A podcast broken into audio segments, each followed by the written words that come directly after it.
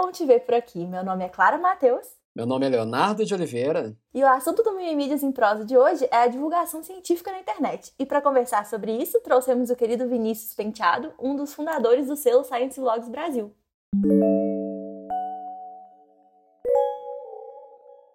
Não é isso, Vinícius? Oi, é isso mesmo. Então eu sou Vinícius Penteado. Fala. É, fala, Léo, fala, Clara. um prazer. Fala, pessoal que está ouvindo. Fala, ouvinte. Ouvinte das ondas do Emprosa. O... Eu, foi isso mesmo, eu sou cofundador do Science Vlogs Brasil, que é esse selo que certifica a qualidade da comunicação e divulgação de pensamento crítico, de assuntos científicos, assuntos acadêmicos. Estou aprendendo com você, claro.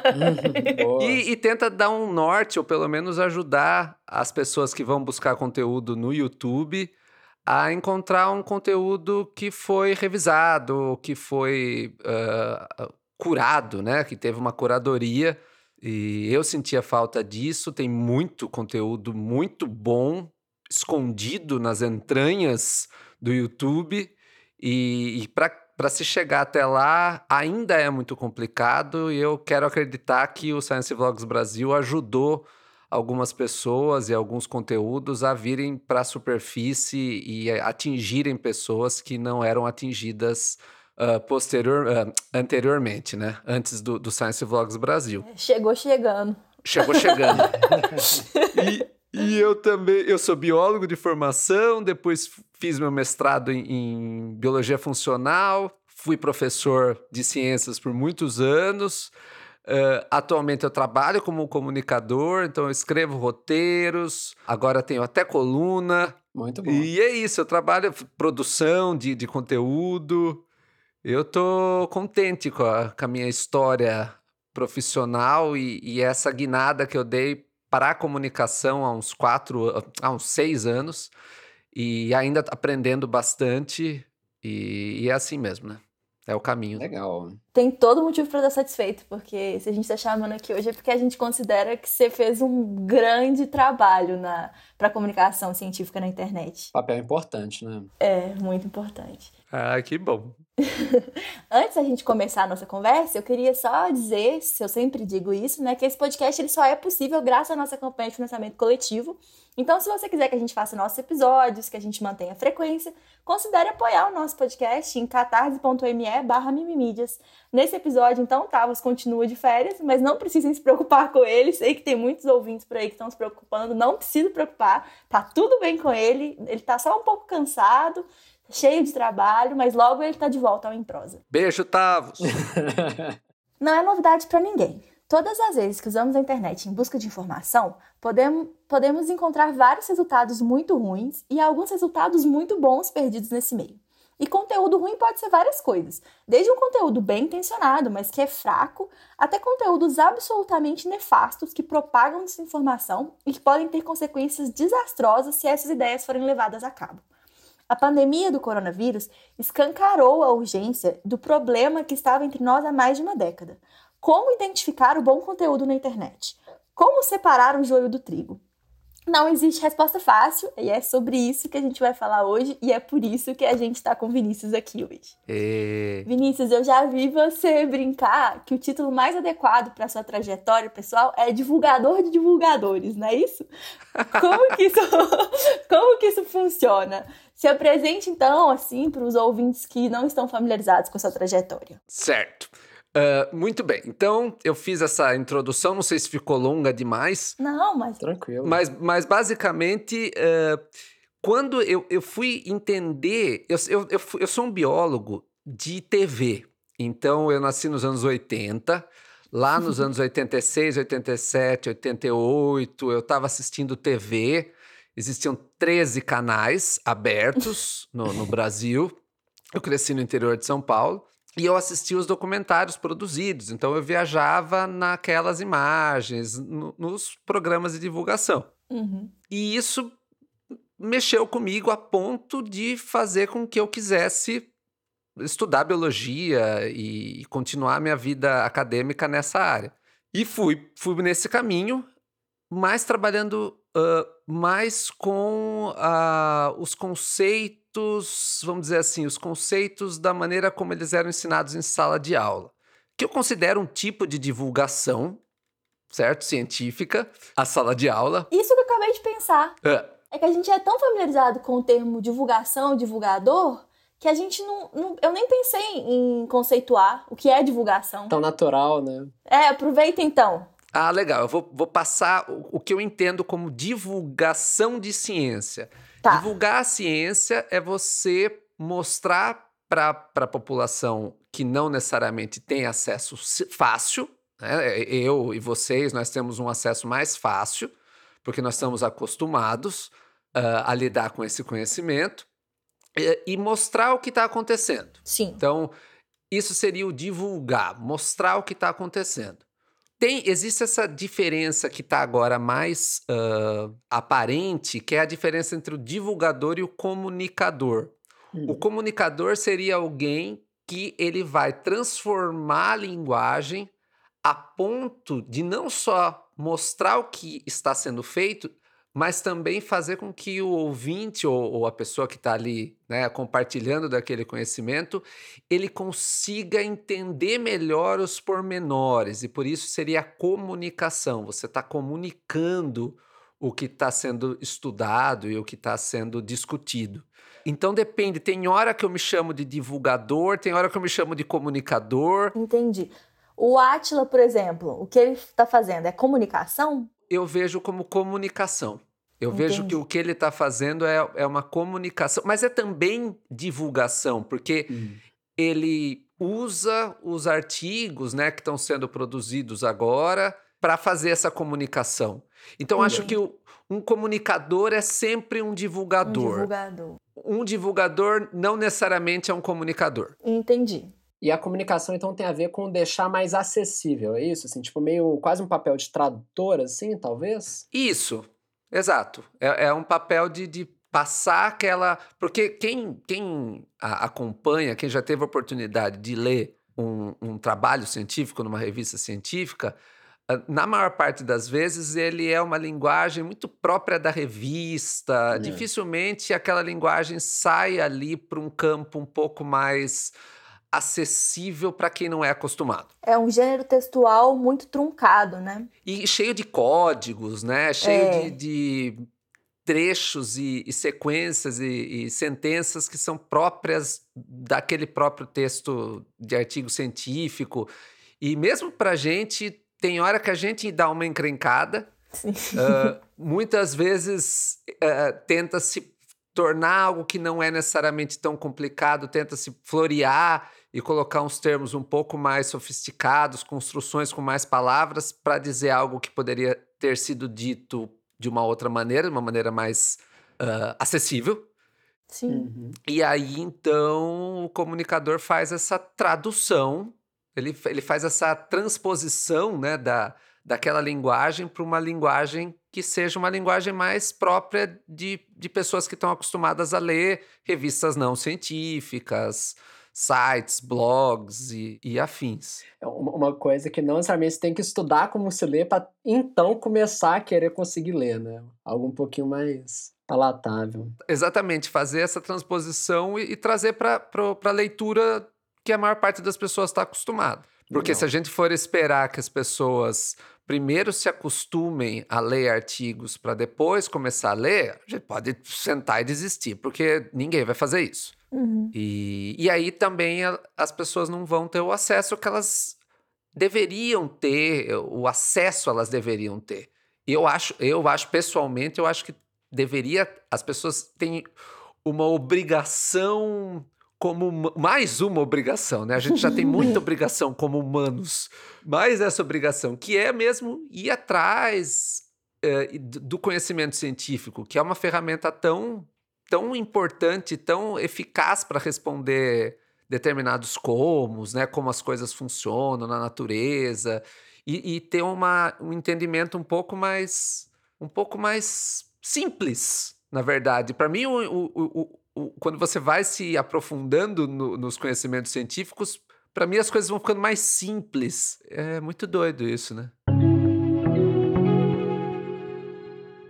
Porque vai aprendendo, né? A linguagem vai consolidando, é tijolinho por tijolinho. Né? É. Vai, tipo, faz uma, uma. Como se fosse uma estrutura, uma fundação de conhecimento, né? E aí vai ficando mais fácil subir depois a, a construção. É verdade. Mas eu te interrompi com esse parênteses do que é divulgação. Você estava contando a sua trajetória, né? Isso. Aí não, é não, não foi, não foi nem uma interrupção, foi um adendo. Explica pra gente o que que é TV aberta também, aqueles ensinam, né? Sacanagem. Não, não, brincadeira. Foi um adendo. Não, mas a TV aberta era a TV que era é, os canais como Bandeirantes, Globo, SBT É, não, e sim, tal. sim. É, era antes do ter TV a cabo. Netflix. É, Isso. É que tem, é que agora parece é que assim, quem tem 25, 26 já cresceu com TV a cabo, né? TV via satélite, já era uma realidade. O meu era, num- tipo, você até podia comprar a, a antena parabólica, que era um trambolho gigantesco que tinha É, que pôr em cima da isso. casa. Uma doideira. E, mas era caro tal. E aí, então, aí o que que. Você comentou que eu, que eu me defini como divulgador de divulgador. E, e é, e é isso mesmo. Eu. Quando eu comecei, eu comecei fazendo blog. Então, eu, o que que eu fazia? Como eu não tinha prática ainda em escrever, eu lia postagens de outros blogueiros e indicava essas postagens. Então, eu já comecei divulgando divulgador. Que legal! É, é. Eu fazia isso. Eu não sabia que era tão desde o início, não, que você É, tinha esse foi- foi- papel. Não, foi desde o início.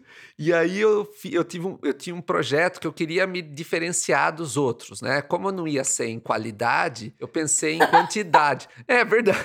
é verdade. Acho que a honestidade é uma coisa importante, assim, né? Também. né? Mas é verdade, porque eu lia tanto, eu lia tanto blog legal que eu falei, meu, eu não vou conseguir chegar, eu não vou conseguir chegar nessa qualidade. Então, como eles, eles demoravam para postar, porque demora para fazer algo bom, né? Eu Sim. falei, vou, vou postar todos os dias. E fiz esse projeto, postei todos os dias, um dia, cada dia eu, eu, ah, indicava dois, duas postagens de outros blogs ou mais. Nesse ano que eu fiquei trabalhando, eu conheci mais de 250 blogs. Nossa. Então eu li muito autor diferente, muita postagem. Tinha vezes que eu lia postagens, mas eu não queria indicar. Então tinha dia que eu lia sete postagens e, e indicava Pra duas para escolher. Nossa, você deve ter aprendido tanto nesse ano. Meu Deus. É, foi muito legal, foi muito legal. Mas então, comecei também sem ganhar um tostão. E, me, e era um trabalho, né? Eu trabalhava. Lógico. Todo dia eu trabalhava no mínimo duas horas nesse conteúdo, quando não mais. Quando, quando eu não achava a postagem certa para indicar, sabe? Eu chegava a trabalhar três, quatro horas. Mas geralmente eram duas. Mas eram horas felizes. Então eu comecei fazendo isso. Depois eu fui ter um projeto com mais três biólogos. A gente fez um canal no YouTube e foi quando eu comecei a aprender a fazer produção, fotografia, imagem, iluminação, roteiro, edição e por aí vai. A gente produziu 50 vídeos, que é um canal que chama iBio Movies. Tá parado lá no limbo do YouTube, mas tem produção. E pra época até E que. eu assisti esses dias. Eu Exato. assisti esses dias e super tá sobreviveu, assim. É impressionante, é muito legal. Tipo, dá pra ver, obviamente, né? Porque a linguagem evolui muito, mas assim, a qualidade de produção de vocês, eu imagino que na época era assim, assustador pras pessoas, assim, porque era muito, é muito interessante. De quando que é? Há se- foi, foi há sete anos que eu fiz. Então foi 2011, 12, por aí. Legal. E é, e é, a Clara, eu passei pra Clara e ela assistiu tal. Tem as melhorias, lógico, porque hoje a gente já tem uma outra compreensão de tudo, né? Mas pra época foi, foi legal e eu fui, a gente foi se baseando no que a gente já conhecia. Então foi uma escola. E para alguns vídeos a gente até teve patrocínio. Olha que maravilha, já deu um Ó, baita caraca. salto. Que isso, muito legal. É, foi muito legal. E depois foi quando terminei esse projeto, foi quando eu cofundei com, com o Rafael Bento o Science Vlogs Brasil, baseado no Science Blogs Brasil, que era esse condomínio que hoje se uniu com o, a rede de, de blogs da Unicamp. Então, hoje é muito interessante porque teve essa união recente, agora em 2020, e todo esse pessoal se unia para que cada para que um fomentasse o outro, né? Um pudesse dar plataforma para o outro. E o, o próprio canal, meu canal do YouTube, no finzinho do, do, do Science Blogs, com o peso que ele tinha no passado, o, o, o canal foi convidado para fazer parte do, do, do Science Blogs. Então, no fim, com o canal do YouTube, eu fui um parceiro do, de uma rede de blogs. Você já vê nesse momento, isso foi 2015, você já vê nesse momento essa passagem do YouTube como uma das principais uh, mídias para esse conteúdo de divulgação, né? Interessante. É, antes era o, o, o blog e era isso, né? Então, esse é um sinal interessante dessa passagem, porque o Science Blogs Brasil era o condomínio de blogs do Brasil. E aí, então, a mesma coisa que, que fazia-se com o, o, o, Rafael Bento era um dos coordenadores do Science Blogs Brasil. E, e aí a gente estava trabalhando junto por destino, a gente foi parar na mesma sala trabalhando junto.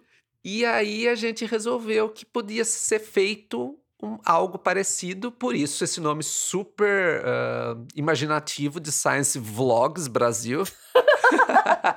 Porque foi totalmente inspirado. E nome é um inferno, né, gente? É, Quem já, é. você que já teve que dar nome para algo, nossa, que inferno. É difícil demais mesmo. que a gente quer comunicar tudo ao mesmo tempo numa palavra só, né? Nossa. É, é, é, é um campo que, inclusive, paga-se muito bem. Dar nomes?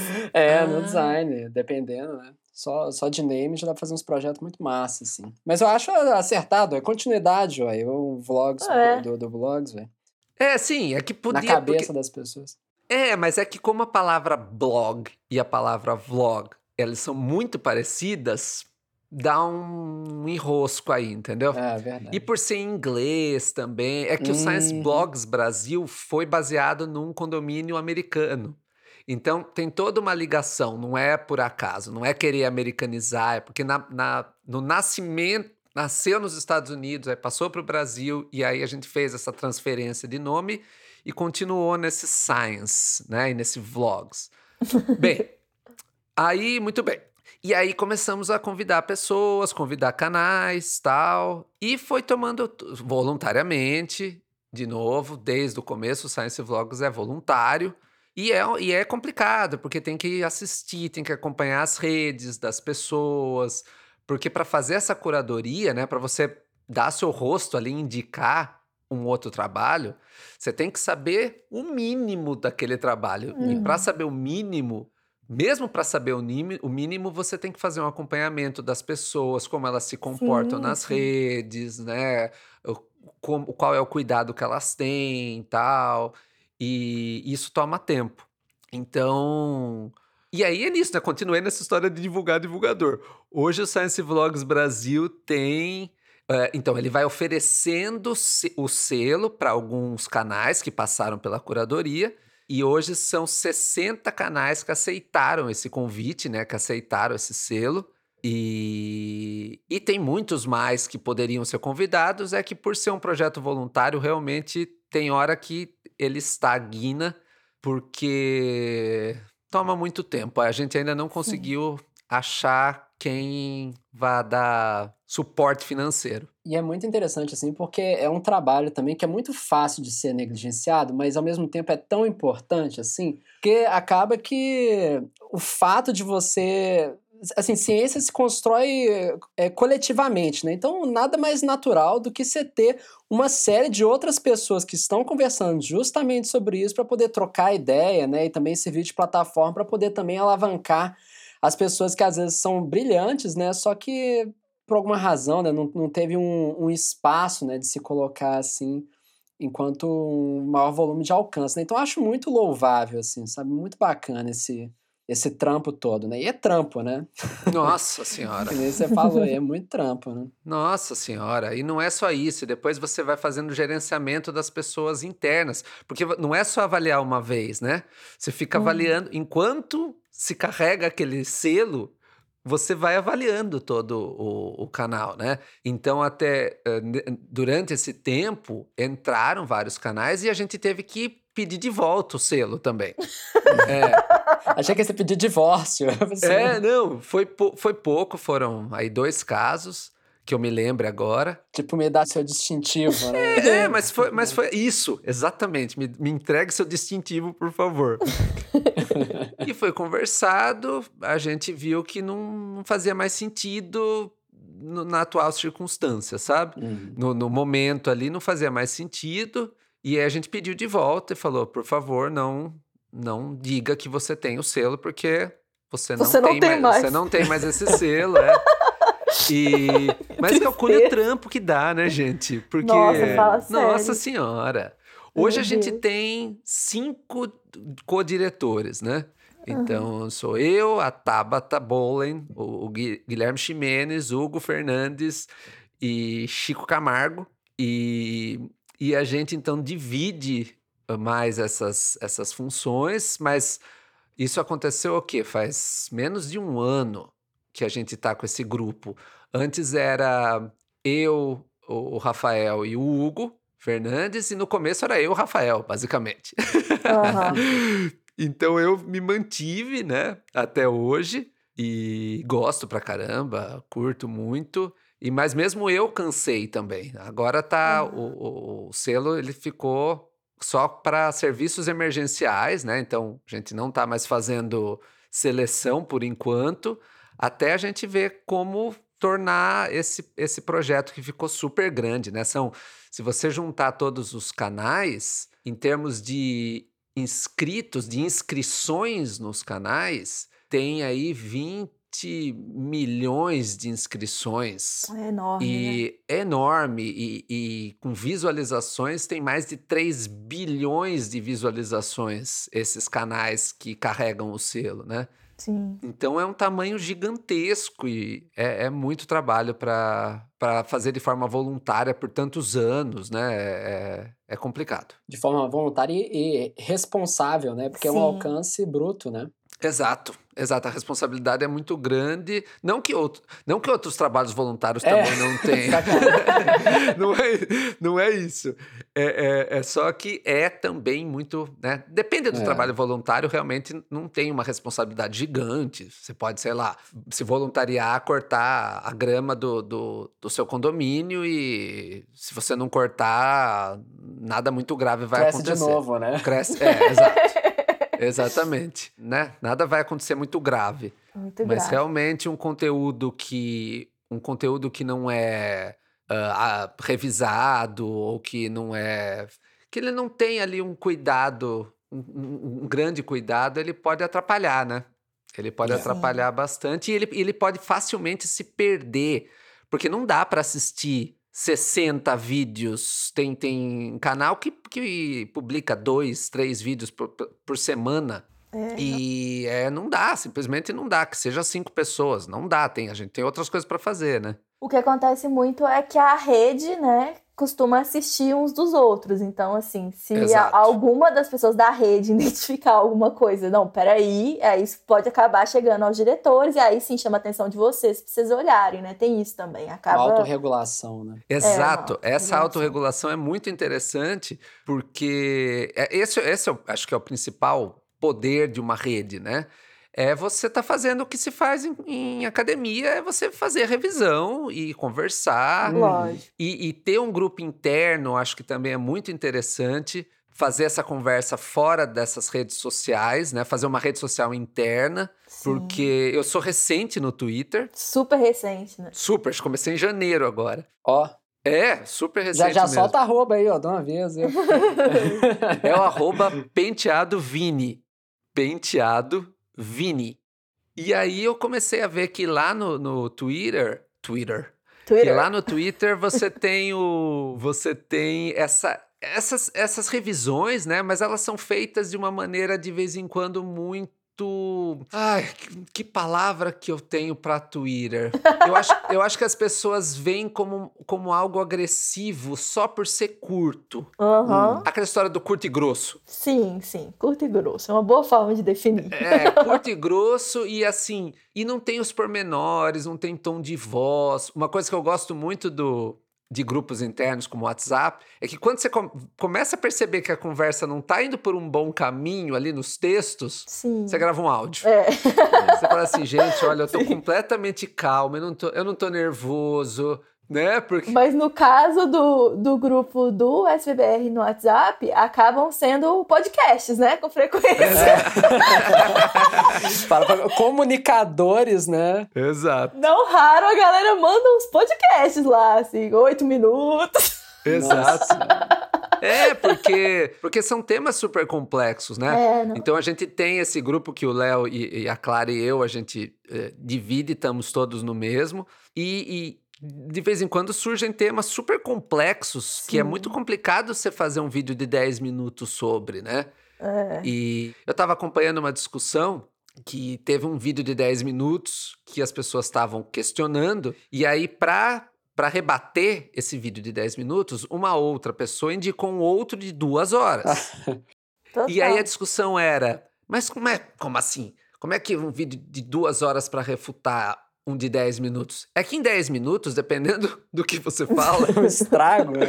É. Você, pode ser uma metralhadora de, de, de, de conceitos equivocados que para você. Informação, né? É, exato. E para você retirar aqueles conceitos, você tem que explicar primeiro por que, que o conceito tá errado, depois explicar o conceito certo. E aí você fica realmente duas horas para explicar um vídeo de de 10 minutos, né? Sim. Isso sendo sucinto, isso sendo comunicativo, tal. Então, realmente, comunicação científica é algo, ou comunicação de ciência, ou comunicação de conhecimento acadêmico, é algo que dá muito trabalho justamente porque você não quer correr o risco de ser um agente de desinformação. Sim. E estava falando desse grupo, mas eu concordo com você que esse grupo é muito valioso. Ele é a minha coisa favorita no WhatsApp hoje. Eu falo isso assim, sem, sem, nenhum.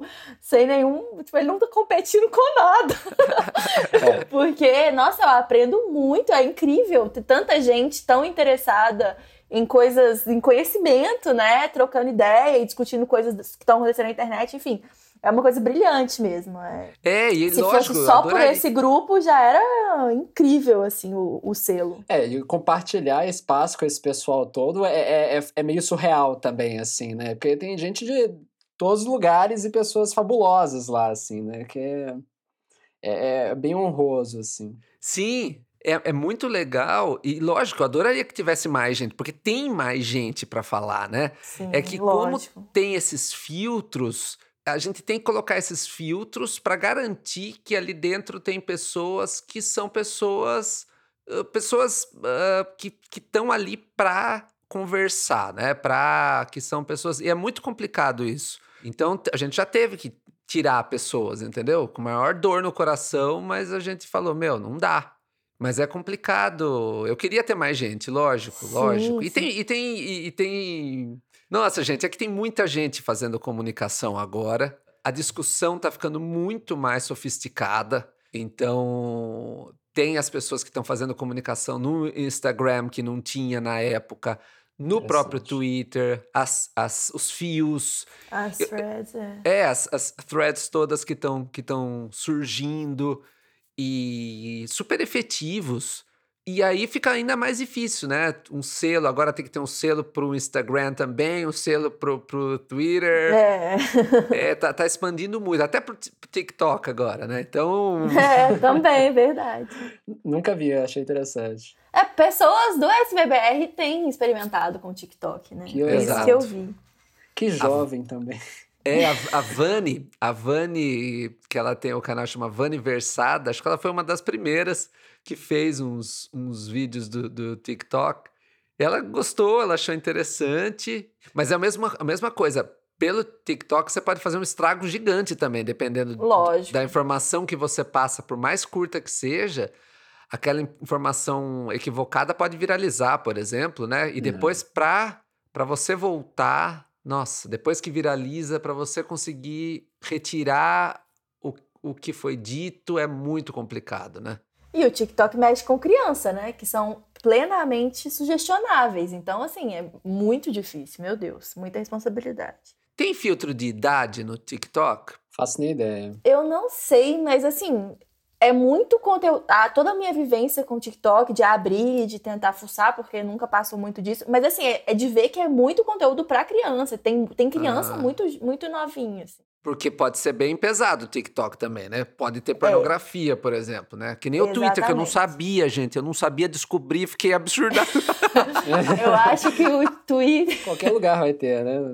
Não, não, mas é porque no Twitter não viola as normas de uso. Ah, é? Não viola. Não viola. Não, não é, é igual o Instagram que não pode nem mamilo Isso. ou Facebook. E no Twitter não viola. Pode colocar pornografia. Nem, e nem no TikTok, né? No TikTok também não viola. Não viola? Não sabia. Não, não não viola, não viola. Por isso que é, que é, que é enroscado não ter esse filtro, né? Porque você vai, você vai mexendo, mexendo, mexendo, mexendo e você chega sem querer, né? Eu cheguei sem querer. Nossa. É, não sabia. O não YouTube sabia, acho que também, tem bloqueio, não tem? É, o, o YouTube não pode, não. O YouTube não pode nada, na real. Ele percebe rapidinho qualquer coisa. Ah, não, só pode, é, só pode vídeo de teoria da conspiração. Family Esse friendly. pode. É, só a teoria da conspiração, que, que não viola as diretrizes da comunidade. É. Só nazista que. Ai, credo. É horror. Não, mas eles estão caminhando. É, não, tá, tá bem melhor. Mas, Vini, uma coisa assim que explodiu a minha cabeça, eu acho que é muito interessante para a gente pensar sobre por que é que o SVBR é um selo confiável e por que, que as pessoas estão ouvindo assim, elas devem prestar atenção no selo e confiar nesse selo, é o processo que passa, que não está acontecendo mais, né? Que é esse processo de seleção e essa indicação do canal. Quando o Mimimídias recebeu o convite e vocês detalham o processo, eu fiquei assim muito impressionada com a seriedade toda. É, você, você quer explicar um pouquinho, assim, como é que é esse processo? Posso, posso explicar. Tá. Então, foi, então é assim, Uh, no começo era, éramos nós mesmos atrás desses, desses canais, porque como foi começou em 2016, 2015, o número de, de canais era menor, cresceu muito nesses quatro anos, né? Teve uma. Bem, o, o YouTube é, um, é uma rede muito maluca, né? Porque ela vai crescendo, ela já é algo gigantesco, né? Eu, eu vi algum dia, faz uns, uns, meses já, a quantidade de informação que, era, que subiam por segundo no YouTube. Era um negócio, sim, gigantesco. E aí eram, éramos nós mesmos e alguns outros fazendo indicações. Hoje é mais oficializado, tipo, tem que ter uma indicação, né, para a gente passar a fazer a primeira avaliação, que é uma avaliação feita pelos diretores. Então, mesmo que não seja da nossa área específica, a gente começa a fazer essa busca das redes das pessoas, como elas estão respondendo nos comentários, se elas, como elas fazem a descrição dos vídeos, como elas se apresentam, a linguagem, e isso vai mais à nossa expertise mesmo. É, nessa fase, nessa primeira fase, a gente já tem uns bloqueios, porque a gente acaba descobrindo algumas coisas que a gente tem pé atrás. E aí, como é um corpo diretor agora, a gente conversa entre nós. Então, nessa fase tem bastante discussão. É uma das fases mais demoradas, porque a gente não quer ser injusto, entendeu? Então a gente vai atrás, tal. Não é que nem no Twitter que você está condenado e está cumprindo pena já em uma hora. é, a gente fica semanas. Nem tá sabendo, né? Ah, não, é. Twitter é uma doideira, credo. Mas a gente fica ali no mínimo uma semana discutindo, tal, o que, que a gente vai fazer, procurando para ver se foi uma vez só, se não foi, se é um padrão, tal. Passou dessa primeira, dessa segunda fase, né, que seria a avaliação dos diretores, vai para uh, ah, uma avaliação dos especialistas. E aí os especialistas vão observar essa esse canal e para fazer um, uma análise mais técnica mesmo do que está sendo dito, né? Se não é uma abobrinha, se não se não está sendo feito de uma forma que mais confunde do que do que ajuda. Porque tem a questão da comunicação também. Por você fazer essa transcrição, você pode fazer de uma maneira que, no, na tentativa de, de deixar mastigado ou, ou mais mastigável, você acaba fazendo inversões de valores ou de conceitos. Então vai para o especialista, para os especialistas ou para um especialista no mínimo, passou por essa fase dos especialistas, eles falam: não, beleza, o conteúdo tá ok, ele, ele segue lá o que é esperado dessa área. E aí vai para a revisão dos pares, então quem já tá no, no, no, quem já tem o selo, quem carrega o selo, a gente fala, ó, já passou por essas fases, vejam aí, assistam os vídeos e vejam. Aí você tem lá um monte de gente, né, para fazer essa avaliação. A gente fala, tem alguém que queira falar algo, que queira chamar atenção para alguma coisa. Uh, já teve canal parado aí também, que passou pela gente. É, passou né, pelos nossos filtros. E aí, depois disso, a gente fala, beleza, aí a gente tá pronto. Aí temos o convite em mãos. E aí a gente oferece. A pessoa não nem tem, muitas vezes o canal nem sabe que que estava sobre. Que tava passando por não, isso. A, né? a, gente não fazia ideia, né, claro. Foi é. com a gente, a gente foi assim. Então, exato. Exato.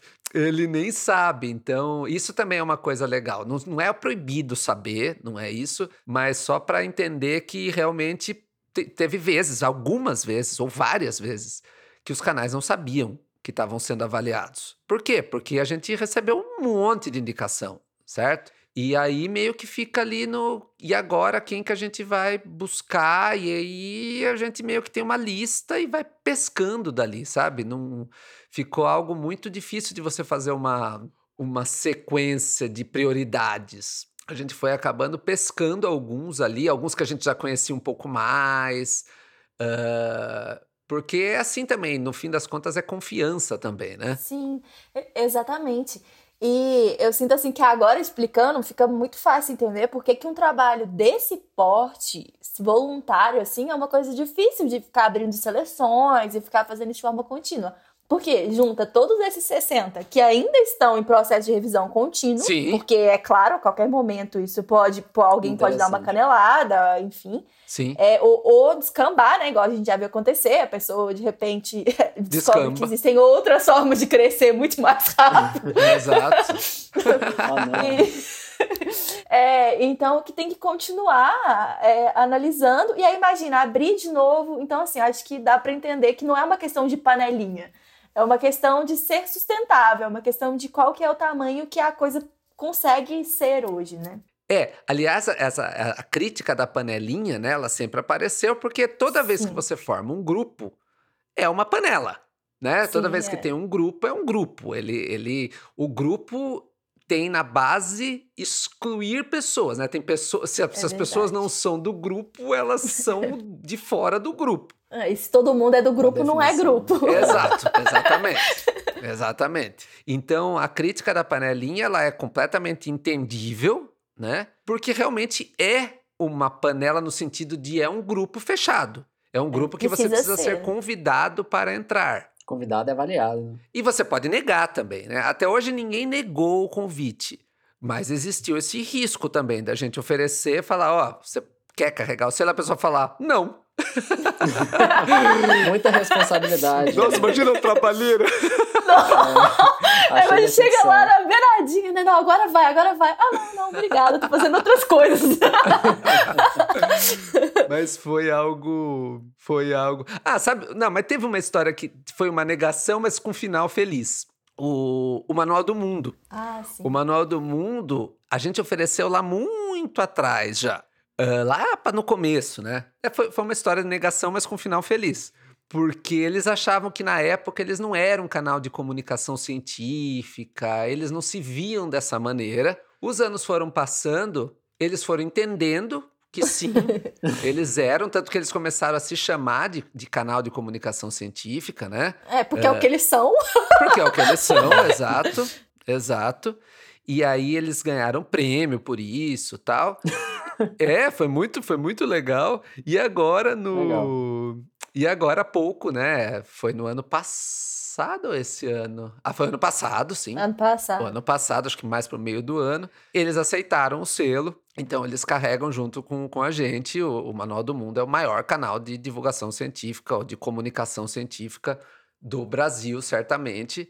E, e- e eles também carregam. E, e isso é legal também que, ao mesmo tempo, tem canal que tem mil inscritos e que carrega o selo. Sim, não é sobre isso. É. né? E eu, eu acho que isso que é muito legal, sabe? Assim, colocar na mesma, na mesma panela, né? Já que é o termo que está sendo usado, né? pessoas, tipo assim, de alcance tão diferente, sabe? Tipo, isso é, é, é, é, o que faz o pequeno crescer também, né? Assim, a pessoa consegue, até enquanto processo mesmo, nem, nem só crescer em, em termos de alcançar um maior volume, né?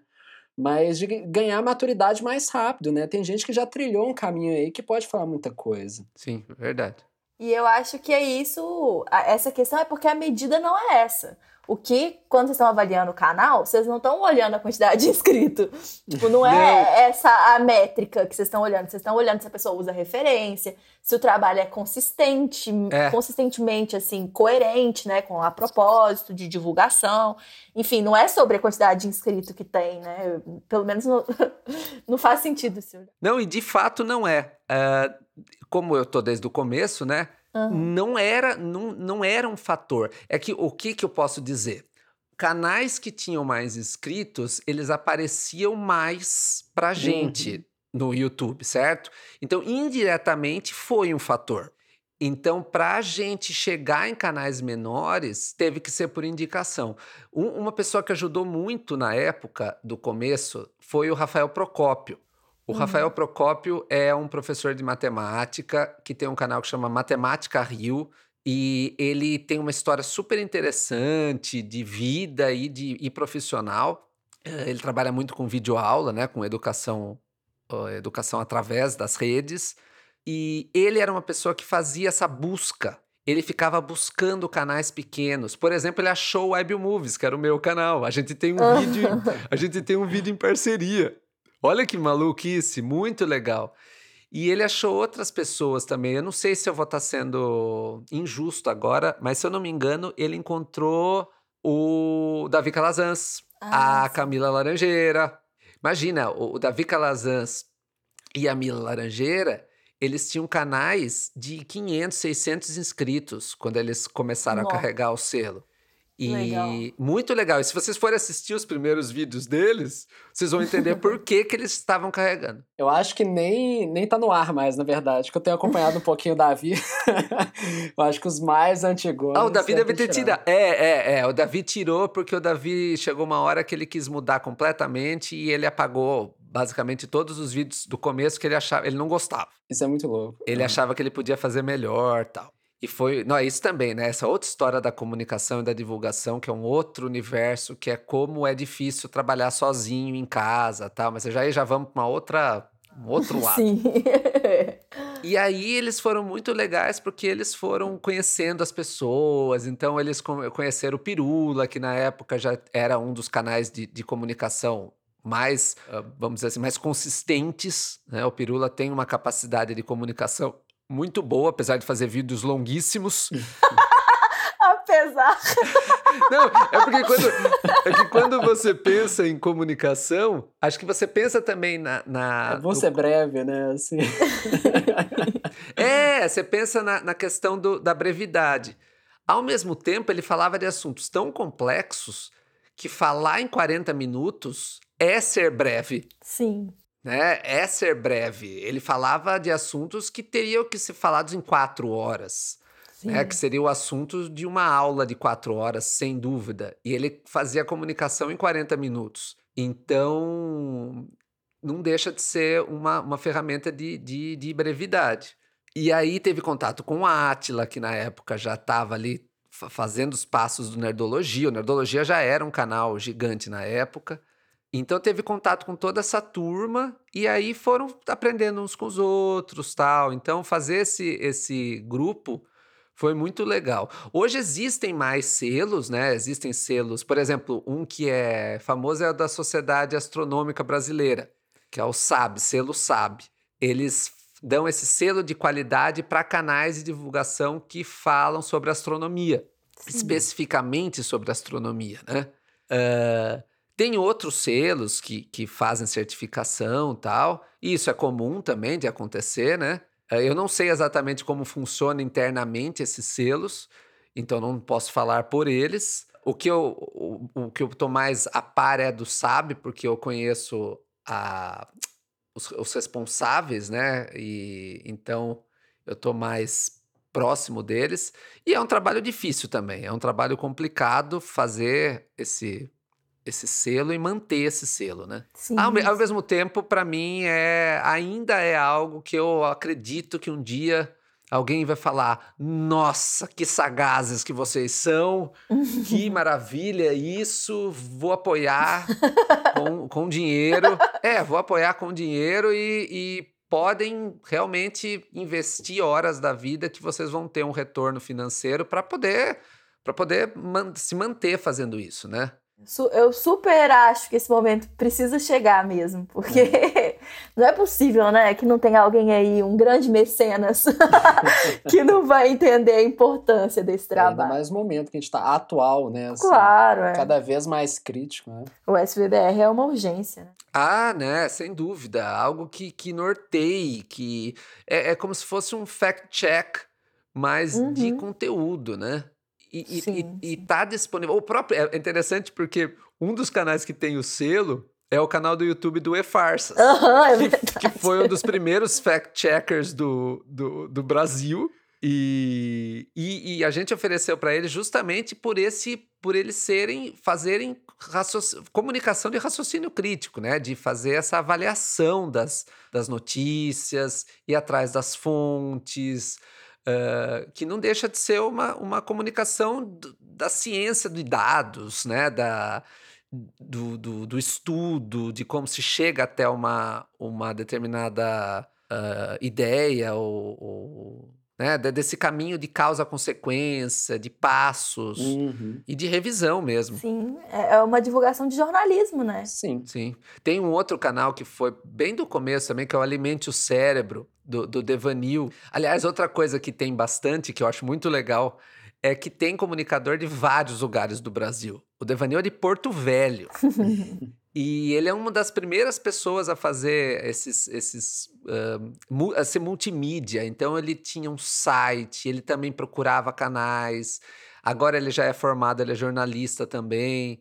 É, ele começou estudando astronomia, ele fala de filosofia, ele tem cursos de filosofia. É super interessante e de Porto Velho. Muito sabe? legal. Eu nunca vi o Devanil pessoalmente, mas já conversei com ele há, há cinco anos que eu converso com ele. então, isso é muito interessante também de como tem gente espalhada pelo país. Eu gosto de dar o um exemplo de Porto Velho, porque a gente acha que ninguém mora em Porto Velho. Né? não só mora, não só mora, como tem divulgador lá, como tem comunicador lá. Um outro exemplo que é legal, que eu acho legal, interessante, é a, a Márcia Jamile, que está em Aracaju e trabalha com arqueologia. Então, ela é uma arqueóloga trabalhando, eh, morando em Aracaju e acessando o Brasil, né, através do YouTube, que não dá para negar que hoje o YouTube é a mídia que chega em mais pessoas, né? Então, ela é a mídia Sim. mais eficaz nessa nesse spread, no, no espalhamento de, de, de informação, né? Mesmo Sim. com as imitações da internet, né? Mesmo com as imitações é, da internet. Pra gente encerrar, eu tava pensando é que recentemente a gente, e eu tô falando desse caso só porque de fato ele é muito recente, tá. o Castanhari soltou um vídeo sobre fascismo e que muitos historiadores consideraram que esse vídeo foi então essa baita canelada, né? E aí, assim, pessoalmente, eu acho que ninguém tá salvo de eventuais caneladas. Eu não sei se vocês concordam, mas é o que eu acho. Acho que todo uhum. mundo corre esse risco. Todos, não, não, acho, é muito difícil discordar ah, é, se você discorda, você está se condenando a uma, uma vida que tem que ser perfeita, né? É, não, às vezes alguém tem um método infalível de evitar caneladas, eu não, não acredito muito.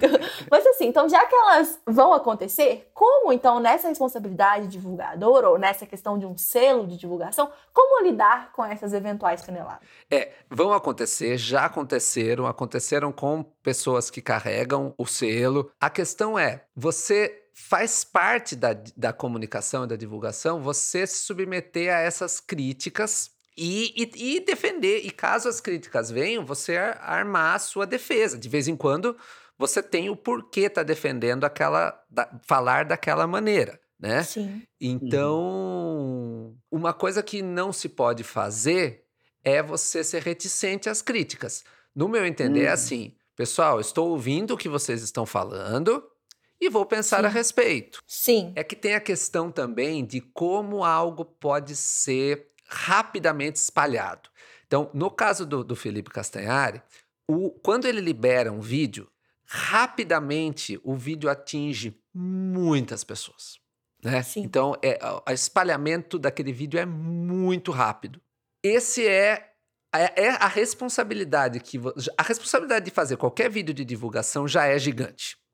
Quando você tem um vídeo de divulgação que espalha como fogo e, e chega em dois dias em um milhão de, de visualizações, aquele cuidado tem que ser ainda mais extremo e ainda assim a gente sabe, vai passar erro, não tem como. E se passar o erro, alguém vai entender que passou e vai é. apontar. É. E, e, tem uma coisa que eu acho, inclusive, assim, muito perigoso é a gente. Se, se tivesse esse discurso, né? Que, que bom que eu acho que ninguém tem.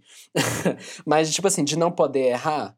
Porque eu acho que quando a gente é, é, começa a falar muito assim, que não pode ocorrer esse erro, né, e tudo mais, a gente faz com que a pessoa não queira muito admitir um, um erro eventual Exato. e com isso acaba que não existe qualquer tipo de, sei lá, reparação, conversa ou discussão a respeito. Exato. Então, é, ao mesmo tempo, no entanto, que você falou aí, né, Vinícius, que tipo assim, beleza, pode errar, mas existe uma responsabilidade que não pode ser ignorada também, né? Então, uma coisa e outra, né? Entender que existe, existe isso, assim.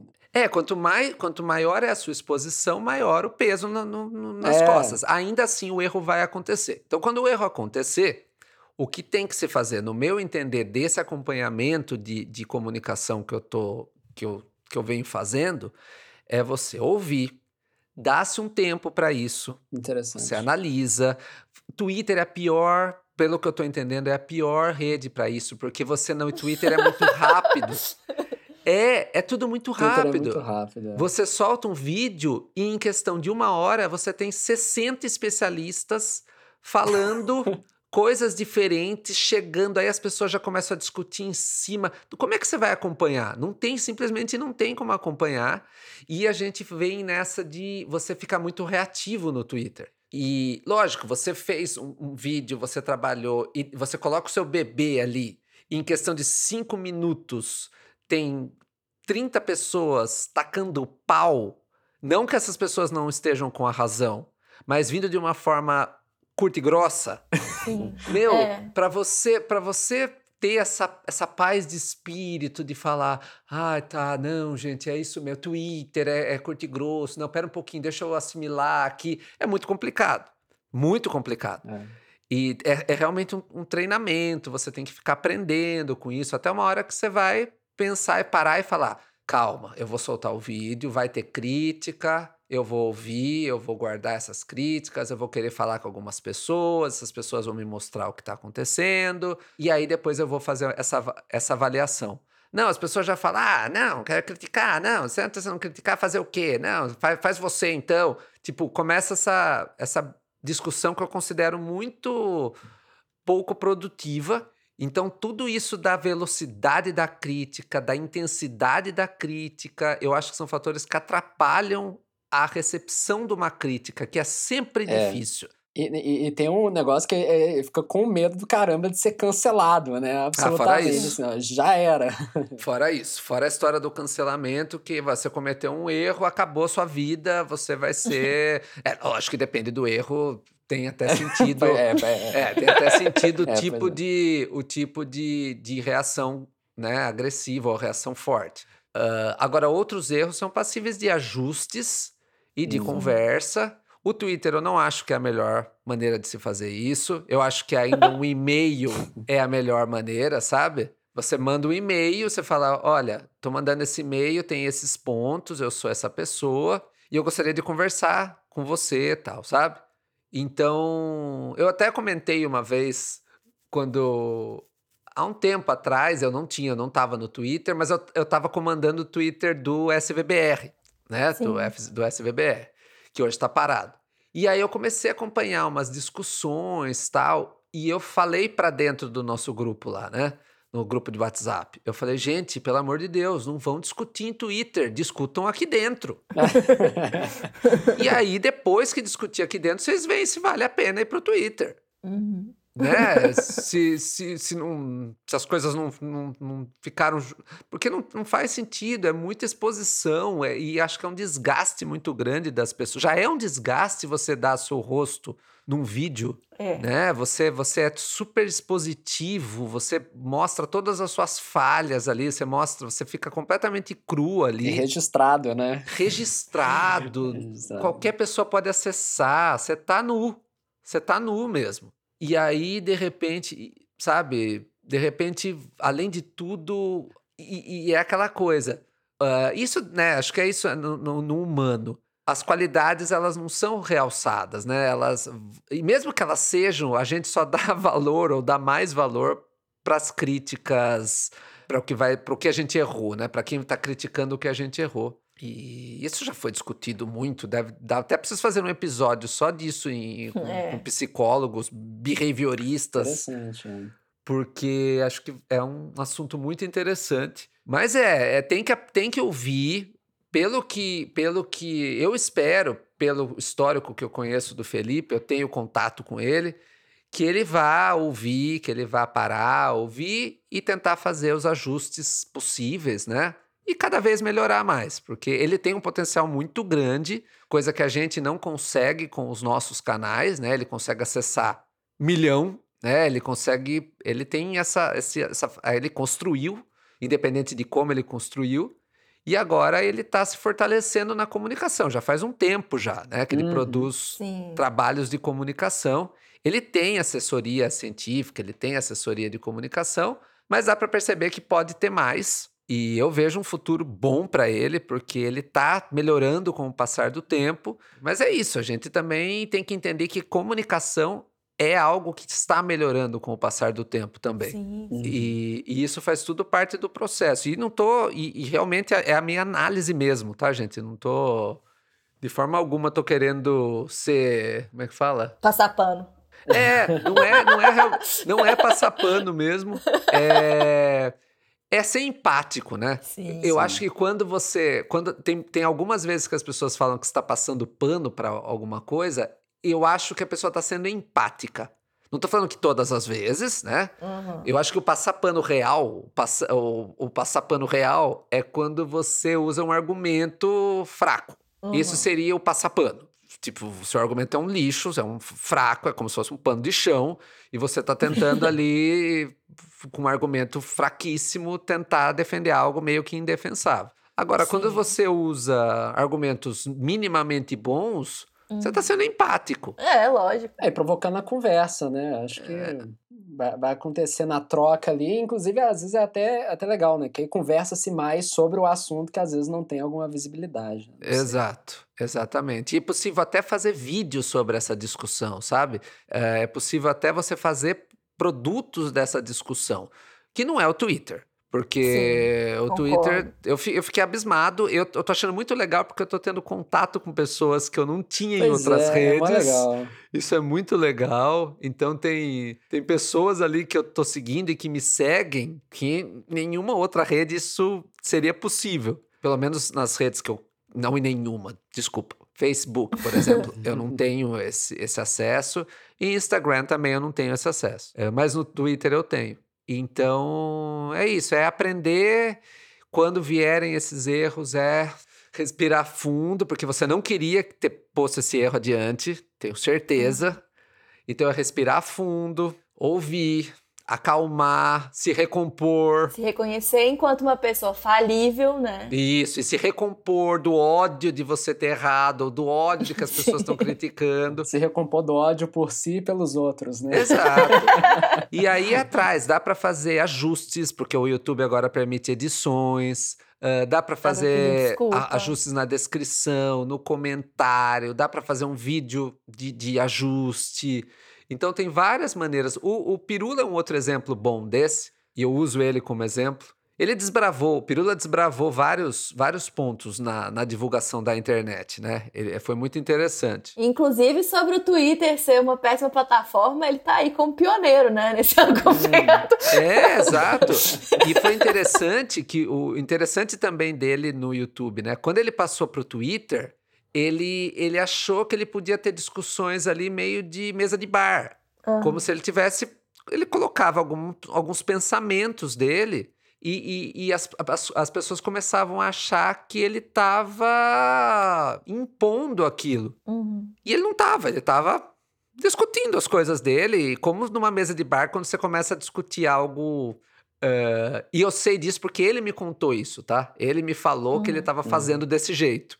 E quando você fala bobagem na mesa de bar, e depois de um tempo a pessoa fala: Nossa, é verdade, tava falando uma bela de uma bobagem aqui e. Nossa, me toquei, verdade que besteira que eu falei, né? Só que nisso fica registrada besteira no Twitter e aquilo passa adiante como, né, como se aquilo fosse o, o pensamento final de uma pessoa. Eu acho que a grande parte dos usuários do Twitter adorariam que o Twitter fosse uma plataforma onde a gente pode falar antes sem pensar. Fala antes de pensar e tudo mais. Só que acaba que não, é assim que funciona, especialmente se você tem muito alcance. Exato. Porque, exatamente porque é muito curto, parece que você está falando assim, um, um, grande tratado. Assim, parece, parece que é uma opinião extremamente consolidada, Exato. né? Você fala um negócio ali, parece que você está apostando naquilo. Exatamente. E, e, é um conhecimento difícil. Assim, eu tenho, preciso dizer que eu tenho dificuldade em ter, lembrar sempre antes de twittar que eu preciso parar e pensar. Tipo assim, eu tô, esse pensamento está pronto para ser jogado ao mundo. É. Porque é porque acaba que é uma plataforma de, que, que tem muita gente te vendo, né? Se você, se você tem alguma é. visibilidade ali e tudo mais. O, o, ruim de você ficar pensando nisso também é que se for parar, então você nem posta nada. é, é, é mas, isso, mas, mas, ao mesmo tempo eu acho Às que... vezes é melhor, né? Às vezes até melhor. É né? melhor. Né? Sim, sim. eu, eu acho que o comedimento também é algo importante, mas também às, às vezes é uma ferramenta. Eu conheço, uh, eu conheço pessoas que têm personagens em rede social Sim. e que quando você vai conversar com a pessoa ao vivo, mas não, tem, não chega perto do personagem que se construiu para rede social, sabe? De agressividade, de. Ah, é uma pessoa muito mais receptiva e, e as redes fazem isso. Então, passando para comunicação, né? Tem as pessoas que também constroem personagens para fazer comunicação. Um exemplo bom é do Bickman. Que, que, Sim. Hum. que hoje não é mais tão famoso, mas foi. Eu assisti muito o mundo de Bickman. E ele tem um personagem que ele faz a comunicação através desse personagem. E, e, muitos outros comunicadores. Não precisa ser tão extremo como com uma peruca, como o Bickman. Uh, Agora, tem alguns comunicadores, por exemplo, que fazem como drag queen, que não deixa de ser ah, uma sim. faceta uhum. da, da personalidade, né? Não sei se dá para chamar de um personagem. Não, eu acho que super dá, é uma performance, né? É. Super, acho que uhum. super cabe pensar assim, ó. Ah, já. Uma, uma performance, um, um, um, símbolo ali, né? Ou uma maneira de se comunicar para fazer a comunicação. Não precisa ser tão. Uh, pode ser mesmo só com, com, mesmo, com mesmas roupas, com, a mesma, com o mesmo visual, mas com uma linguagem toda específica, com uma, com uma postura de voz diferente da usual. Muita gente fala dessa maneira quando se comunica no YouTube ou em outras mídias. É uma maneira completamente artificial, mas funciona. É verdade. E eu já tentei, eu já tentei fazer assim, mas eu não consigo. Mas é muito interessante porque de vez em quando você fica uh, hipnotizado como a pessoa está conseguindo falar desse jeito por tanto tempo sem sair né, dessa voz diferenciada, da postura. As palavras são colocadas com estresse de maneira muito diferente. E... Mas eu acho legal. Porque no fim você tem que manter a pessoa com você também, né? Você tem que claro. manter a pessoa ali com você o tempo todo. Então, levantar a voz, abaixar a voz, são estratégias que quebram quebram aquela monotonia. Você está fechando os olhos, você acorda. É isso aí. Eu acho que, que vale a pena essas estratégias de comunicação, de, de oratória. Comunicação por vídeo, principalmente, é muito sofisticada, é muito complicada. A gente está aprendendo e o bom é que tem é que tem gente que não desiste, tipo nós. E, e tem gente vindo, trazendo novas estratégias para a gente até aprender com quem está chegando. Então é muito legal. Gente, não deixe, você ouvinte, não deixe de apoiar os projetos de comunicação, de divulgação, como o Em Prosa, como o canal Mimimídias e, e todos os outros projetos que eles fazem que realmente eu não sei agora de cabeça, mas eu tenho certeza que vai, vão aparecendo. Se ainda não existem, aparecerão. porque o, o, trabalho que você consome, ele é um trabalho que ele, você consome horas de, de, de dedicação. E é a velha história de pensar enquanto você paga num Big Mac, né? E quanto é o tempo de prazer que você tem comendo aquele Big Mac e quanto é o tempo de prazer, de entretenimento que você tem ouvindo um episódio ou, ou assistindo um vídeo. Então. Mas é difícil, né? É, é difícil. É difícil. Eu acho que muita gente, muita gente que está ouvindo a gente não tem a noção de que projetos como o nosso, eles não se sustentam. Ah, que não. eles não são. É, é, Que, que não existe, tipo assim, que custa muito dinheiro, muito trabalho e que a gente não recebe dinheiro proporcional. assim, e, que e, o Mimimídias é um projeto que está no negativo, né, Léo? É, não, Enquanto exatamente. tesoureiro do, do canal. É, segundo o meu contador, na hora que foi fazer a declaração do, do meu imposto, ele falou assim: ó, Léo, eu queria te contar, não, eu tenho uma má notícia pra você. Que o Mídias roda no vermelho. É um né? trabalho, olha, a gente é meio freak às vezes, né? É, eu meço o tempo que eu, que eu tô aqui e tal, né? Fazendo tudo do Mimimídias, né? É um, é um trabalho de 20 horas semanais. É. Assim, além das 40 que já trabalha. Então, se você parar pra pensar, é uma trabalheira do cão. E não. Pelo menos pelas outras 40 você recebe, né, Léo? É, exatamente. Pra essas outras 20 você paga. Mas aqui é gratificante, claro. Não que meu trabalho não seja, né? Mas assim. Não, Não, sim. mas se você falar que é gratificante, ninguém vai querer apoiar a gente. Ah, é verdade, desculpa. Não é por amor, né? Sacanagem. Uma coisa que é in- interessante é que, por exemplo, nós três estamos, estamos aqui agora ah, doando nosso tempo, né, para passar essa informação para quem está nos ouvindo. E querendo ou não, nós três temos expertise e, e temos formação suficiente para cobrar caro pelo nosso tempo. É, É É, verdade. não, não significa que alguém vai pagar. e aí por isso a gente faz o quê? De graça, né? Pra todo mundo. E, e que é pra ter certeza que ninguém vai Sacanagem. querer pagar. A gente faz bastante de graça. É, é. Mas é porque, olha só, não, é porque o que acontece? A gente acredita na missão, assim, É. também. Eu acho que tem, tem isso, assim. É, é importante é, estar conversando coisas e a gente faz porque a gente, às vezes, sente falta de escutar mais dessas coisas sendo faladas, né? E aí, acho que, É. é, que é isso, assim, né? É, sem dúvida. A gente tem essa. A gente. É como se não desse para parar, né? É. Ah, vão pagar, não vão pagar, mas não tem jeito. Eu vou ficar, vou continuar porque faz parte do que eu entendo que é importante como vida. Sim. Tipo, eu não quero Exatamente. ter tudo isso e, e não poder falar para as pessoas. Então, é tanto que eu não paro, né? Eu não paro. Eu, agora eu, eu dei uma parada porque realmente estava me consumindo muito. É, só, é só isso que é importante. É porque você já doou muitos anos da sua vida, né, Vinho? Acho que dá pra tirar férias, né? Dá, foi isso, foi isso, basicamente. E foi uma doação bem intensa, sabe? Eu fazia com toda minha vontade. E agora é isso, a gente tá nessa, nessa situação de só manutenção, né? E resolver coisas emergenciais. E, mas tá lá, vivo, o selo continua, os canais continuam produzindo, a gente continua de olho. Nosso grupo no WhatsApp continua com milhares de mensagens por dia. Nossa, Muito difícil de acompanhar, loucura, loucura. mas muito legal. Aqui, é, a gente tem um bloco, Vini, de É. recomendações, que, que foi batizado pelos ouvintes como Cool de hoje. Aí eu pensei que nesse programa, pra gente quebrar essa questão da panelinha, né? Tá. Da gente divulgar, divulgar boas divulgadoras e divulgadores de ciência, de conhecimento no geral, mas que não estão no selo. E aí, assim, já que, obviamente, nós três aqui recomendamos todos os do selo. É, É, e aí, o que, que você acha? Você acha uma boa ideia? Eu acho fantástico. É o cool da o quê? Cool de hoje. cool de hoje. É uma coisa que é cool. Você hoje. entende? Cool, cool de hoje. Isso. Posso começar?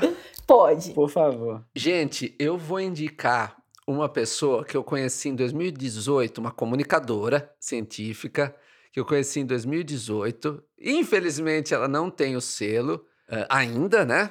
Vamos imaginar que ainda, mas eu a vejo como uma possibilidade muito grande, mas não sou só eu, né, gente? Então fiquem sabendo, não sou, você tem que passar pela, por todo o processo. Ela se chama Ana Carolina da hora. Ah! Recomendar ela.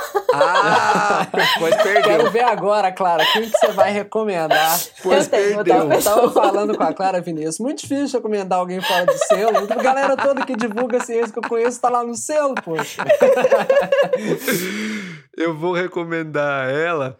O, o Twitter dela é arroba Nina D, só a letra D, hora, com H, não é N-I-N-A-D-H-O-R-A, Nina D. Hora. Ela é uma cientista da computação e trabalha com robótica. Ela fez várias ações de, de divulgação, de comunicação já. Ela desenvolveu um projeto num canal do YouTube. Uh, ela está desenvolvendo vários projetos de comunicação. Ela fala, além de, falar, além de fazer comunicação de ciência, ela faz outros tipos de comunicação, então de outras áreas. E então ela é uma comunicadora por si só, né? Ela está ali no o cerne dela é a comunicação e ela usa um, um pouco dessa expertise para falar de ciências e de tecnologia. E uma pessoa que, nossa senhora, se ela já começou nesse pique, é, ela tem aí um caminho muito muito. Já é gigante e tem um caminho muito bom. Uma outra coisa que é bom de falar. Tem muito comunicador e divulgadora muito bom que não tem o selo. Então, não ter o É. selo não significa que seja ruim. O, o, o contrário é verdadeiro. Tem o selo, tem o selo é Tem o muito selo, bom. é bom. Exato. Tem o Ah, selo tá. é muito bom. O não tem não significa que não seja bom. Por exemplo, ela não carrega o selo, né? no- porque mesmo no canal do YouTube dela ah, tá recomeçando tal, e, e, e entrou nesse vácuo, né? De não ter seleção. Então é a minha indicação. Ah, acompanhem, porque Nina, ou Ana, eu chamo ela de Ana, e ela é fantástica, muito Ela é mesmo. uma é- expertise muito boa, muito talentosa e. Muita consciência social na Ah, forma sim, como ela sim. aborda todas as questões, o que eu acho muito fenomenal. E ela, como é desenvolvedora, né, ela tem muito entendimento de internet. Então, assim, é maravilhoso acompanhar ela e ver os insights que ela tem sobre algoritmos, e enfim, redes sociais em geral e tudo mais. Eu acho uma pessoa brilhante, assim, de ver falar sobre uma área que ela é, obviamente, muito apaixonada. Então, eu reforço essa recomendação. Muito obrigado, muito obrigado. Tive ainda rati- ratificação, tive ratificação. não, não, ratificação não, é só um adendo, um anexo. é, mas eu vou recomendar então a Lucy, Lucy Souza, do Make Science BR, é, que é uma mulher trans que fala muito de transexualidade, mas ela principalmente é paleontóloga, ela é youtuber e é muito uma pessoa muito incrível de acompanhar também. É uma pessoa que também está falando desse lugar de, de outro, né, na sociedade, que também tem muita consciência social, que também puxa muitas discussões a respeito dessa, dessa, desse lugar que ela ocupa enquanto uma mulher trans divulgando ciência. E, enfim, é uma pessoa que eu tenho achado uma coisa incrível de acompanhar também. assim. Então eu recomendo a Lucy. O arroba dela, o canal é MakeScienceBR, o arroba dela é GRYPO Souza, com Z. Eu também estou acompanhando a Lucy faz um bom tempo e ela tem uma qualidade muito boa de trabalho e ela atinge públicos super interessantes. ah, melhorou muito desde que começou, que foi muito legal. Tem o apoio ali de vários outros comunicadores, então é outra pessoa que, que tem aí, que já está fazendo algo muito bom e tem ainda muito pela frente. Também vejo um futuro brilhante. Não que o presente não seja brilhante, vejo um futuro mais brilhante. Sim, Legal. Concordo. E você, Léo? Bom, eu, eu vou roubar, desculpa. eu, eu, te, eu juro que eu tentei pensar em, em pessoas fora do selo. Eu só não consegui. Então eu vou só eh, endossar uma recomendação que já é do selo. Mas se alguém quiser conhecer, eh, a gente já falou dele aqui, o Ponto em Comum do Davi Calazans, que é super bacana, muito fácil de consumir, uma linguagem muito bacana, com um pouco de humor também, assim. E é isso, né? De comunicação que já está recheado lá no selo e ele é uma, um reforço, né? Desse tipo de comunicação bacana que a gente tem por lá. Então, você curto porque eu não consegui pensar em gente de fora, mas ponto em comum, Davi Calazans. Muito bom. É, ele é realmente muito bom. Então eu acho que dessa vez eu vou te deixar roubar. Aliás, eu vou mandar beijos para todos. Eu tenho o privilégio de, de, escrever alguns roteiros com o Davi. Uh, e eu tive, eu fiz o, o, Eu tive um podcast. Ah, além de tudo, gente, eu tive um podcast no meio dessa história toda, que é o Quatro Curiosos, que não existe mais. Ele, ele está lá também no limbo do, dos podcasts. Foi uma experiência super legal e foi muito legal. Então, e daí a gente estreitou ainda mais a relação, e hoje eu co-escrevo com o Davi alguns roteiros. Até agora a gente fez alguns mesmo, fez mais de oito. E com a Ana a Ana, que é a Ana, né, a Nina da Hora, foi uma das entrevistadas no, no podcast. A gente tinha tanta gente para convidar, só que acabou. E, e, e, a Lúcia ainda não conheço pessoalmente, mas irei conhecer um dia, então mando beijos para todos e continuem firme. Vocês têm meu carinho. Sim. Eu espero que os ouvintes tenham gostado de conhecer o nosso labrador humano do SBB. Verdade. que é essa pessoa extremamente simpática, que é o Vini. Vini, divulga, se divulga, divulga suas, suas redes sociais, como as pessoas podem continuar te acompanhando. Certo. Então, eh, eu tô. Agora eu tenho. Basicamente, o meu, o meu lugar onde eu tô fazendo comunicação mesmo é no Twitter. Então, Sim. Então, é esse arroba penteado Vini. Aí eu tenho, as minhas outras redes são abertas, basicamente. Então, lá no Instagram, basicamente não. O Instagram é aberto, é público. É o arroba vinicius.penteado. Tem esse ponto, é, é importante, porque tem um outro que não tem ponto. Então é vinicius.penteado. E no Facebook é Vinícius Camargo Penteado. Também faço divulgação lá, mas no Facebook eu uso mais para escrever meus textos políticos, porque é lá onde tem mais, onde eu tenho mais velhos e ex-alunos me acompanhando. E os mais velhos e os ex-alunos, de vez em quando eu gosto de, de colocar ali umas posturas minhas para me, sabe, de vez em quando eu gosto de marcar ali uma posição e, e, eu uso o Facebook mais para isso. O Instagram eu uso para botar minha foto do meu gato e foto de comida e de vez em quando umas, umas selfies. Sempre importante nesses tempos difíceis. e, e, o Twitter é onde eu estou usando mais para. Basicamente, eu fico retweetando, né? Um, um, trabalho muito grande que já existe no Twitter e eu estou ainda aprendendo a lidar, mas vamos ver e é isso, eu espero que. Eu adoraria ser seguido aí por ouvintes do Mimimides e do Em Prosa que não, que não me conhecem. É um prazer poder ter o privilégio também de estar tá aqui conversando com vocês, gente, porque eu ainda não conheço vocês dois ao vivo e eu fico acabado Ai, com isso. Isso é muito fofo, sempre muito doce. qualquer dia. Não, é. assim, não sei tão com recentemente, mas. É, qualquer é, qualquer dia, dia tá difícil, né? Nossa, mas eu ia adorar. Longe. Eu ia adorar ir pra Belo Horizonte. É tanta gente aí legal. Ah, você vem. E. É. Ah, se tudo der certo. Você vem. Um dia. Pra Porque gente ir lá eu... no Mercado Novo. Nossa, é verdade. Eu não moro mais no Brasil, né? Eu moro em Chicago. Então, quando eu for, quando eu vou pro Brasil, eu fico lá no interior de São Paulo, porque fico vendo minha família, né? É interior de São Sim. Paulo. Então eu teria que ir para uma viagem específica para Belo Horizonte. é, que na última vez você fez um encontrinho lá em São Paulo. É... Dessa, na próxima vez o encontrinho tem que ser aqui. Exato. A gente tem a, tem a Mila e a Vivi. Eu concordo. Né? Tem tanto de gente daqui. Eu concordo. Eu acho que o próximo encontro tem que ser no coração do Brasil, aí em Belo Horizonte.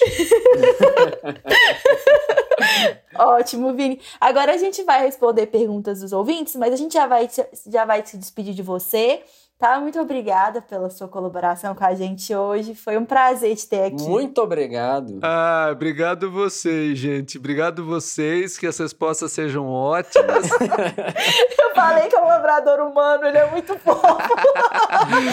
viu? E, mas tem uma coisa, isso é, isso é treinado, viu? Eu, vou, eu fui treinando conforme eu fui. Eu não era tão. Hoje eu sou bem mais paciente, eu sou bem mais empático.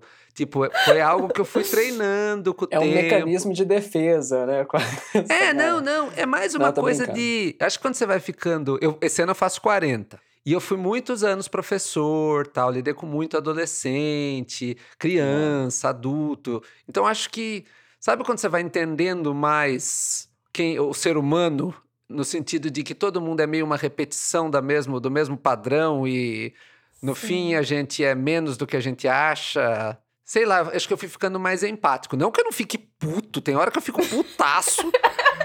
e, mas, eu, mas eu respiro fundo e, e tento botar o, o, a empatia na frente para depois passar por isso, sabe? Indico para todos vocês, gente, não é fácil, mas tem uma hora que tem uma hora que vai. Eu tenho um longo caminho pela frente e eu vou tentar me aperfeiçoar nesse caminho. É, só de você ter essa, essa meta de falar, ah, vou me aperfeiçoando, já é, é. Já, é já é suficiente.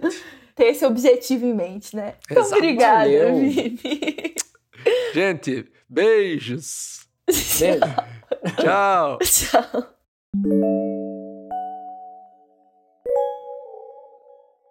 Chegou então a hora do nosso mini mail. É, dessa vez também a gente vai responder duas perguntas que vieram pelo Curious Cat, então são perguntas de anônimos. É, a primeira pergunta é: Pretendo ser um criador de conteúdo online em breve, de literatura e escrita, principalmente, e já tenho alguns roteiros prontos. Essas polêmicas recentes, como o caso do Castanhari e do Flow, me fizeram repensar muito meu futuro trabalho, como cuidado com referências bibliográficas e para quem eu dou espaço no meu canal. Vocês têm alguns conselhos para ser um influencer, entre aspas, responsável? Dicas e ou métodos na pesquisa, abordagem e divulgação do conteúdo criado online? Abraços, adoro o trabalho de vocês. Que pergunta ótima para nossa conversa de Viu? hoje. Eu sou muito boa de escolher perguntas, Léo. Você contou o que, que era hoje, que a gente ia falar nada, né? Não, só não, é só curadoria. show, show. Você quer começar ou. Não, pode você. Ah, eu acho que, assim, primeiro, acho ótimo que você está tendo essa preocupação. Eu acho que já é um ótimo começo. Sim. Assim, para ser bem sincero. É, eu diria se você já, sei lá, já tem o hábito da pesquisa, é continuar com os mesmos hábitos de pesquisa, sei lá, acadêmico e tudo mais, que isso vai te ajudar. Mas eu acho que o mais importante, talvez, é praticar a escuta, sabe? É, não sei, assim, de Uh, reconhecer, é isso que a gente estava conversando, né, mais cedo. Reconhecer Sim. quando tá fazendo bobagem, porque a gente vai fazer bobagem às vezes. Exatamente. E corrigir como você puder corrigir, assim, né? Reparar o que, que for possível. E entender que você vai errar. Exatamente. É, isso é parte do processo. É, os últimos tempos na internet têm me ensinado que isso é uma coisa que falta e é uma coisa fundamental em qualquer comunicação responsável, assim. Você ter essa honestidade de falar com as pessoas que estão te ouvindo que você erra, que você vai errar e que a postura não é de fada sensata, perfeita, nunca errou. A postura é preste atenção em mim, continue prestando atenção. Que bom que por enquanto a gente tá batendo, que as coisas que eu tô falando estão chegando até você de uma forma que você concorda, mas continue prestando atenção, porque se um dia eu errar, você vem e me fala. E aí eu vou pensar, nossa, deixa eu ver o que, que eu fiz. Se eu tiver visto que eu realmente errei, eu vou pedir desculpa. Se eu tiver só me expressado mal, só não tivesse entendido o, o meu ponto, mas eu tiver confiança de que eu realmente estou sustentando aquela ideia que você não concordou de pior, eu posso continuar, mudar a minha forma de argumentar, tentar mostrar para outro lado, porque é assim que a gente tem relacionamentos humanos e honestos. Uhum. Então, assim, eu sinto que essa postura é o que a internet precisa agora, é de influencers e influencers, né, entre aspas, de criadores que que se, é porque essa palavra é péssima, né? Porque influencer é, é como não, eu também achei engraçado, tipo assim, como ser um influencer responsável. Primeiro assim, a gente tem que conseguir alcançar esse espaço, né? É complexo. É, não, e porque eu não gosto da, da palavra, porque é. influencer é muito como a agência vê você, isso. entendeu? Isso isso não é o que você é. Tipo, não é o que eu sou. Tipo assim, tudo bem, pode alguém um dia, espero que um dia alguém olhe para mim e pense, ah, vale colocar dinheiro nessa pessoa porque ela influencia outras. Mas isso é a perspectiva da pessoa, da agência.